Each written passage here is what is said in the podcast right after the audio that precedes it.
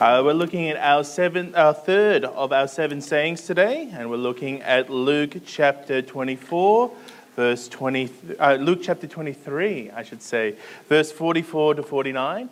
Uh, if you have our church newsletter in front of you. Oh, and also, um, those who are age five to nine, this is your opportunity to head out for Corner Pebble. Uh, we have your leaders who are up the back waiting for you now. I'll give you guys a minute to do that while people flick to the page in their Bible, Luke 23, verse 44 to 4, uh, 49. If you have a corner post up in front, in front of you, it can also be found there. That's Luke 23, verse 44 to 49. And this is God's word. It was now about noon, and darkness came over the whole land until three in the afternoon. For the sun stopped shining, and the curtain of the temple was torn in two. Jesus called out with a loud voice, Father, into your hands I commit my spirit. When he had said this, he breathed his last. The centurion, seeing what had happened, praised God and said, Surely this was a righteous man. When all the people who had gathered to witness this sign saw what took place, they beat their breasts and went away. But all those who knew him, including the women who had followed him from Galilee, stood at a distance, watching these things. Let's pray. Our Heavenly Father, as we come to your word this morning, we pray that your Spirit would be amongst us, that He would be powerfully at work. Lord, your word reminds us that as your word goes out from your mouth, it will not return to you empty but it will accomplish what you desire and achieve the purpose for which you sent it. Father, we pray that for us this morning. We pray that as we come to your living and active word, that your word would be um, changing lives this day and that your spirit would be powerfully at work in and through your church. Father, we commit our time to you and we pray, Lord, be with us by your spirit. We pray this in Christ's name. Amen. Uh, we have come across individuals who strike us as the strong and silent type, uh, men and women of few words.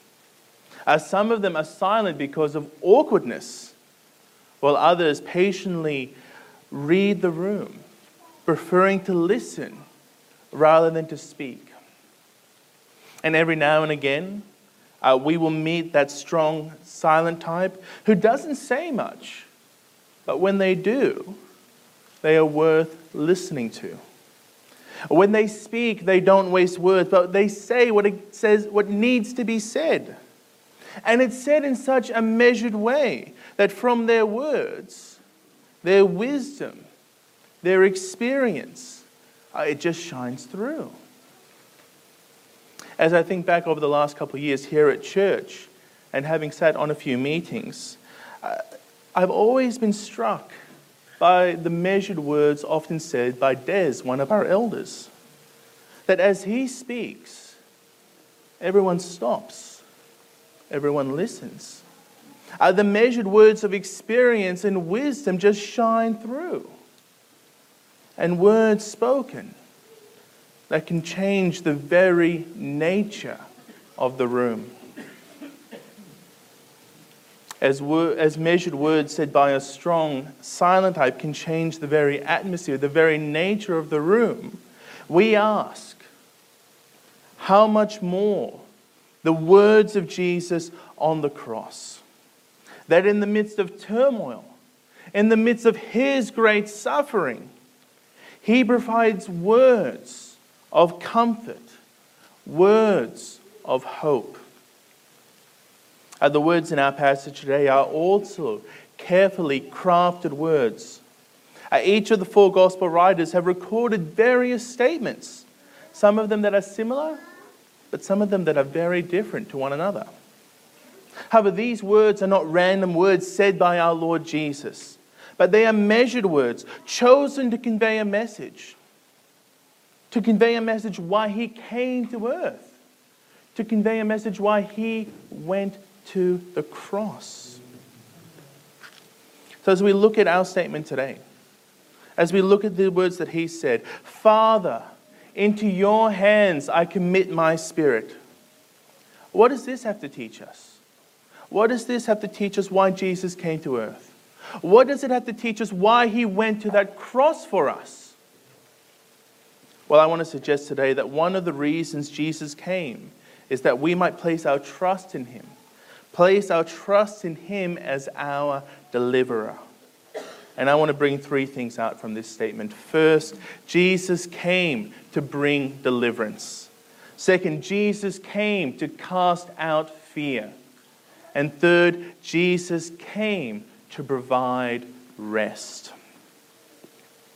As Jesus says these words, Father, into your hands I commit my spirit.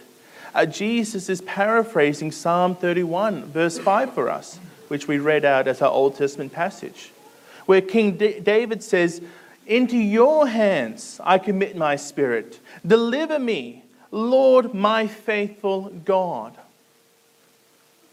Psalm 31 is a psalm of David, and it is a passionate prayer for deliverance from his enemies.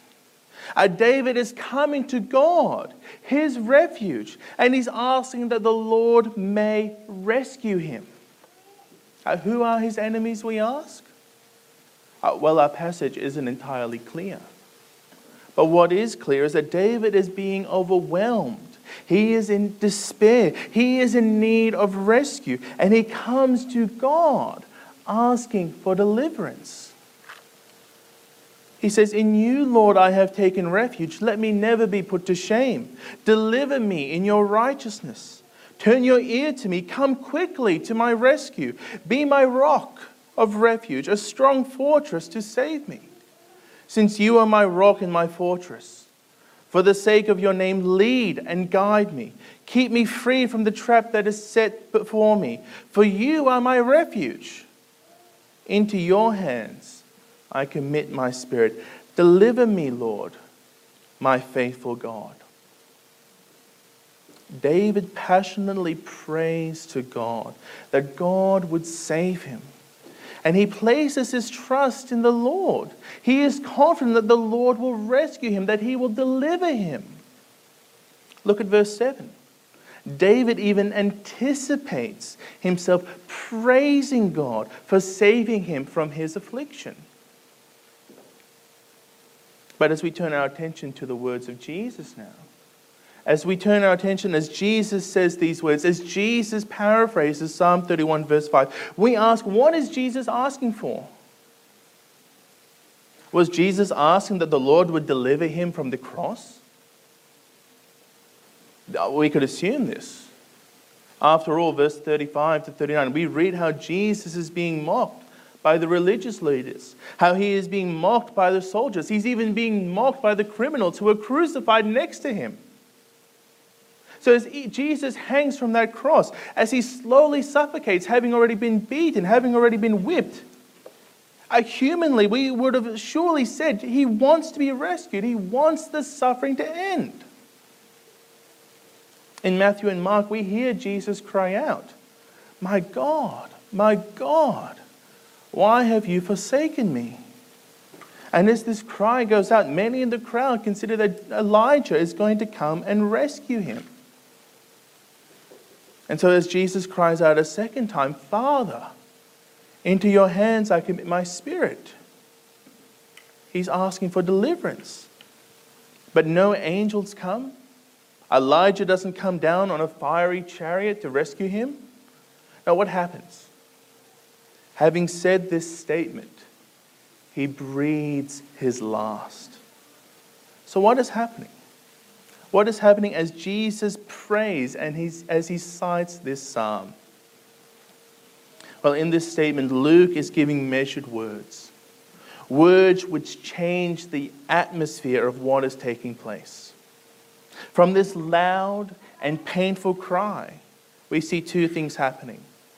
First, Jesus cries to the Father that the Father would care for him, deliver him, and care for his spirit as he waits his resurrection. In our statement last week, we saw that on this day, that Jesus would enter into paradise, that Jesus would go to the Father and enter his care. Uh, this is the same for us. We entrust our lives on the sure hope that when we die, we go to be with our Lord. We go to be in paradise. And our spirit would remain in his care until he raises us up on that last day, our day of resurrection. Uh, which also leads to my second suggestion that I want to bring out that this is a cry of deliverance that points also to our resurrection and the defeat of death and sin. That this is a cry of deliverance pointing to Christ's work. Christ's work of delivering us from the power of sin and death. Uh, let's look at the scene before us. What's happening here? Well, darkness is over the face of the earth. Luke 22, verse 53 says that this is the time when the power of darkness reigns. As Satan is seeking to destroy Jesus, as the darkness comes in, the sun is refusing to shine. The sun does not give any light for both Jew and for Gentile. Uh, this would be a sign communicating that the end is drawing near. The end of creation is drawing near, and that chaos is entering into the world. But what happens? Well, we read that the curtain tears in two from top to bottom, and Jesus cries out, Father, into your hands I commit my spirit. He cries out words that need to be heard, words that will change the very atmosphere around him, words that will highlight why Jesus came, why he is dying on that cross. Why did Jesus go to that cross? Well, he went to that cross for us. On the cross, Jesus becomes the perfect sacrifice so that through his sacrifice, we would be delivered from the power of darkness. Uh, the temple curtain has been torn in two. The old order is done away with. And now in Christ, the year of the Lord's favor is being proclaimed. Salvation has come, and salvation has come in Jesus. Salvation coming in Jesus is one of the recurring themes that we find in the Gospel of Luke. Uh, let me just give one example to highlight this. Uh, if you have your Bibles in front of you, please turn to Luke chapter 4.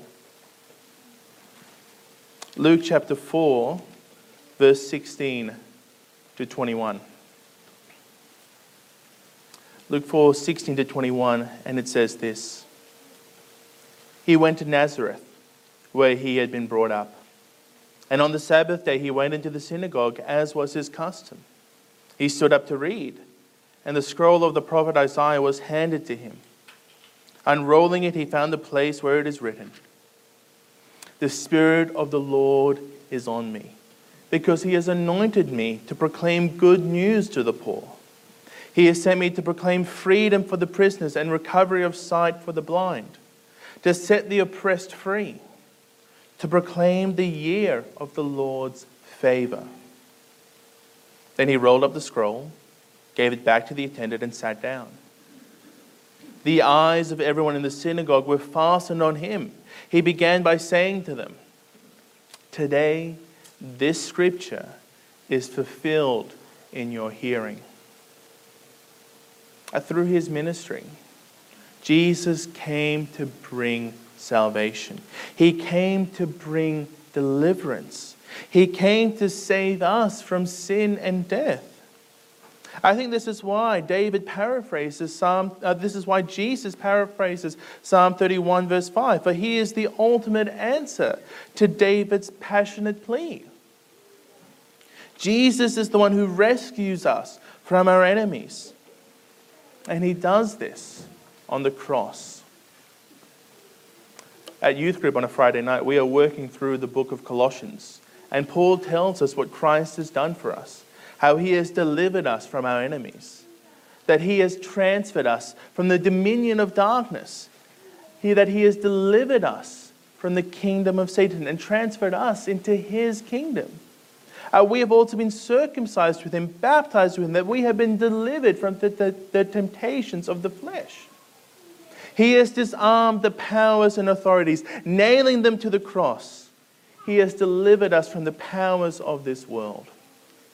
Uh, through our union with Christ, we have been delivered.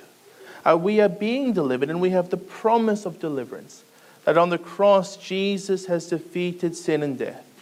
As he says these words, Father, into your hands I commit my spirit. He says this with the foreknowledge that he will rise again in three days. That in three days, in the resurrection, death is defeated. And not just Jesus' death, but also death for us.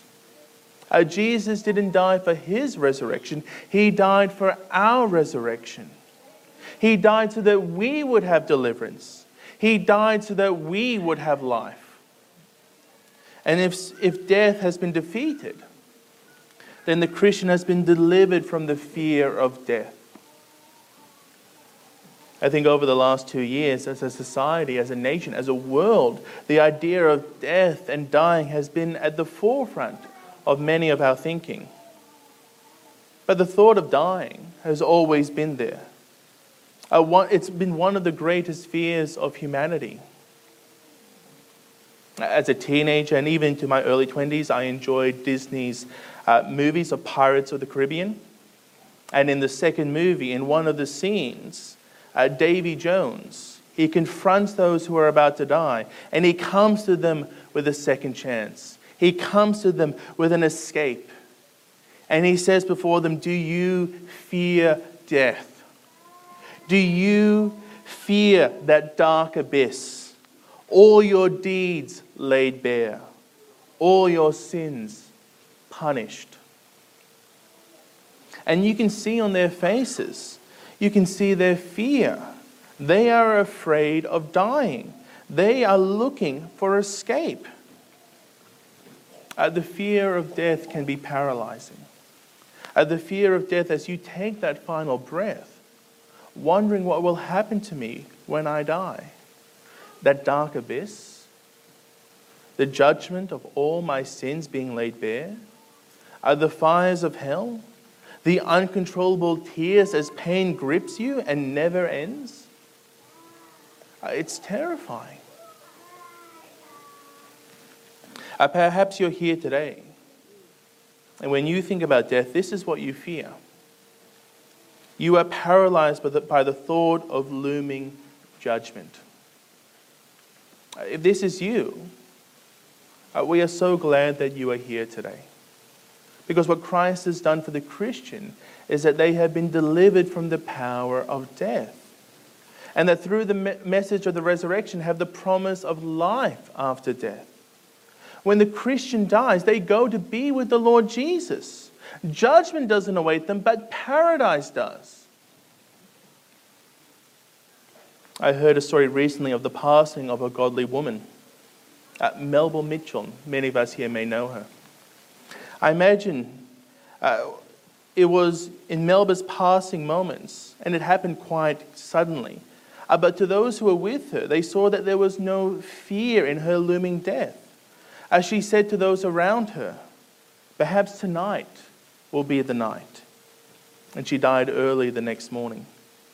For those who knew Melba, since the death of her husband, she had in many ways looked forward to it. And there was no fear in death, for she knew what would await her. A greeting from her Savior, and hearing those words Well done, good and faithful servant. Come, join in your Master's happiness. And as we look to our Savior here in our passage, there is no fear. There is no fear in his death. Despite hanging on a Roman cross, there was no fear in our Lord Jesus, but throughout his whole, whole ordeal, he gives seven measured statements. And here, quoting the Psalm of Deliverance, Jesus shows that his sole concern is in the midst of suffering is not himself, but it's humanity, humanity's salvation despite the darkness that loomed over the face of the earth, despite the chaos that was around him, despite the pains and suffering he himself was going through. Jesus is concerned for you. He is concerned for me. He went to that cross for us. He went to that cross to bring deliverance. Jesus, despite his ordeal, despite being short of breath, he summons all his strength and he yells out, Father, into your hands I commit my spirit. There is no fear in his voice, only calmness. A calmness knowing that his spirit is entering the care of the Father. A calmness knowing that his suffering will end and that in three days he will rise again and defeat the power of sin and darkness. How can we then fear? How can we then fear, Christian? Christ has defeated the power of sin and death. He is the one who conquered the grave. As we die, no judgment awaits us, but being but a promise of being with our Lord in paradise. As I think of what Jesus has done for us in delivering us and also casting out our fears, I can't help but think of those words from In Christ alone. No guilt in life, no fear in death. This is the power of Christ in me. From life's first cry till final breath, Jesus commands my destiny. No power of hell, no scheme of man can ever pluck me from his hand. And to the comforting hands of the Father is where Christ goes. It is where we will go. We will enter the Father's care as we wait to enter into that final rest. However, being in the Father's embrace isn't just a promise for the future, it's also a present reality. A being in the embrace of the Father is something that Jesus has done for us now. Entering the Father's rest is something we do now. It's also something that awaits us, but it's something that happens now. Hebrews 4 speaks of entering that rest. Again, if you have your Bibles open in front of you, please turn to Hebrews 4 which speaks of a rest that can be found in Jesus, our great high priest, who gives us rest now, but also rest at the resurrection. Have a look with me at Hebrews 4, verse 9 to 14. If you don't have a Bible, just please listen. Hebrews 4, 9 to 14. There remains then a Sabbath rest for the people of God. For anyone who enters God's rest also rests from their works, just as God did from his. Let us therefore make every effort to enter that rest so that no one will perish by following their example of disobedience. For the word of God is alive and active, sharper than any double edged sword. It penetrates even to dividing soul and spirit, joints and marrow. It judges the thoughts and attitudes of the heart. Nothing in all creation is hidden from God's sight.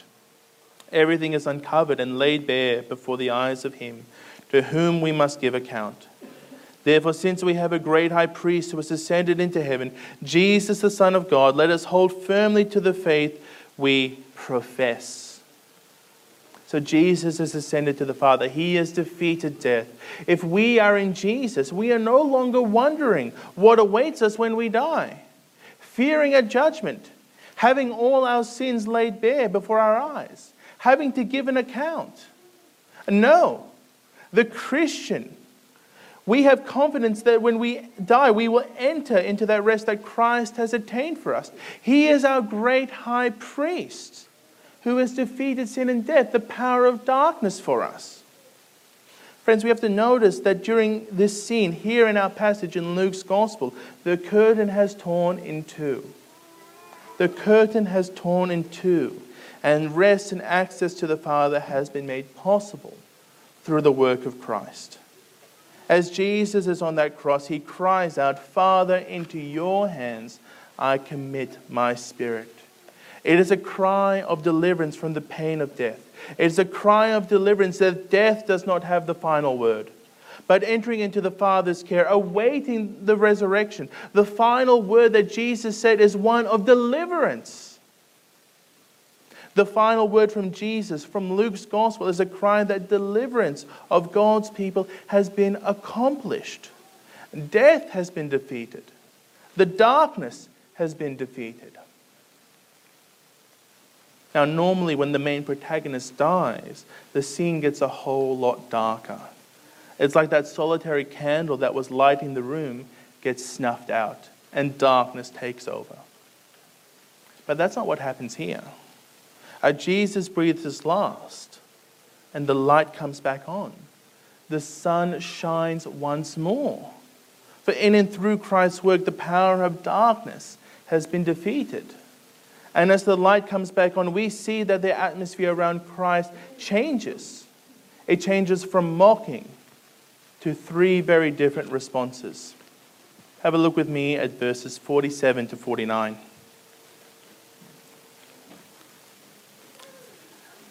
Luke 23, verse 47 to 49. The centurion, seeing what had happened, praised God and said, Surely this was a righteous man. When all the people who had gathered to witness this sight saw what took place, they beat their breasts and went away. But all who knew him, including the women who had followed him from Galilee, stood at a distance watching these things. As we see from these verses, the death of Jesus changes the atmosphere around him. From a city shrouded in darkness to the lights coming back on, and then from mocking to three very different responses. No one leaves untouched by what has just happened. As we turn our attention to the centurion, a Gentile, he comes to the great realization that this Jesus was a righteous, innocent man, and he gives glory, he gives praise to God. Uh, it's interesting in the Gospel of Luke, but also in the book of Acts, that it's the good news that is being now given to the Gentiles. And it's a recurring theme.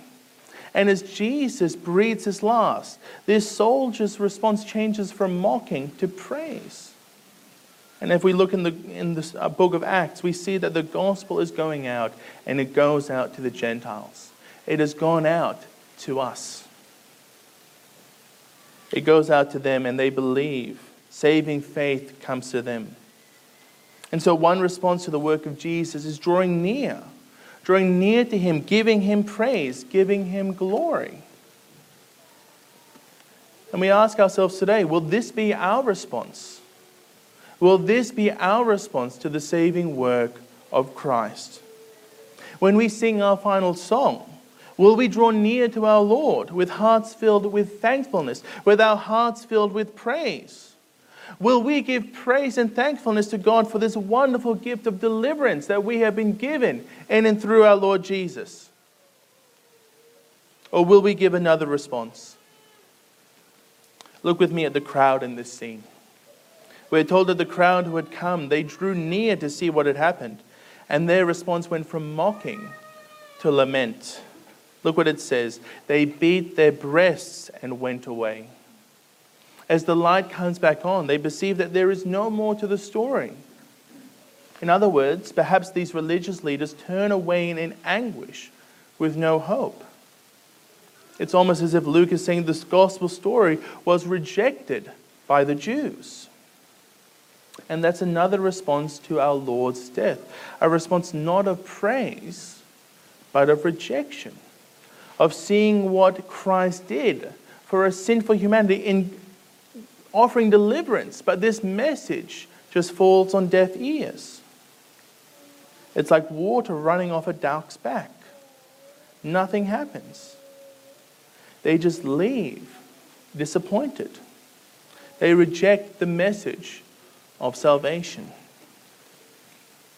Is that any of us here today? Have any of us rejected this great and wonderful message? And then there is the third response of those who stood away at a distance. Stood away perhaps out of fear, too afraid to draw near because they did not feel safe being close to the Lord Jesus, uncertain of whether to follow or whether to stay and leave, or stay behind or just leave. Uh, perhaps that's some of us here today. You are here today at church and you are unsure whether to respond to Jesus, Jesus' act of deliverance, with praise or rejection. So you remain undecided. You prefer to stand at a distance. Uh, those who stood at a distance almost give that impression of valuing their own life more than following Him, more than following Jesus. But what does Jesus say to the one who values their life more than him? Oh, Luke tells us from Luke 9:23, to 26. Just listen along. Then he said to them all, Whoever wants to be my disciple must deny themselves and take up their cross daily and follow me. Whoever wants to save their life will lose it, but whoever loses their life for me will save it. What good is it for someone to gain the whole world and yet lose or forfeit their very self? Whoever is ashamed of me and my words, the Son of Man will be ashamed of them when he comes in his glory and the glory of the Father and of the holy angels. On the cross, as Jesus speaks these seven statements, uh, these aren't just these aren't words to comfort him, but they are measured words given over the last six hours of his death. Words for us to hear, words for us to notice. Uh, these words are measured words to make us change in how we see Jesus. Not someone to be mocked, but to be seen as the one who came to die for our deliverance. So we ask ourselves will we trust in his work? Will we trust in his work of deliverance? Jesus said these words Father, I commit, Father, into your hands I commit my spirit, that we might believe in him, that we might trust in him, that we might trust in him that he came to give us deliverance from the power of darkness. Let's pray. Uh, Heavenly Father, we marvel at what Jesus had done for us on that cross, and yet we fully don't comprehend just the magnitude of what Jesus had done in coming to earth and going to that cross for us. Father, we thank you for these statements that we are going to be look, that we have looked at, that we've looked at today, but also we'll be looking at over the next few weeks. Father, we pray, Lord, that you would deepen our understanding of what it means um, to have this great hope and what it means to have been delivered from the power of sin and darkness. Our Father, we pray, help us and give us greater understanding by your Spirit. And we pray all this in Jesus' name. Amen. Thanks, musicians.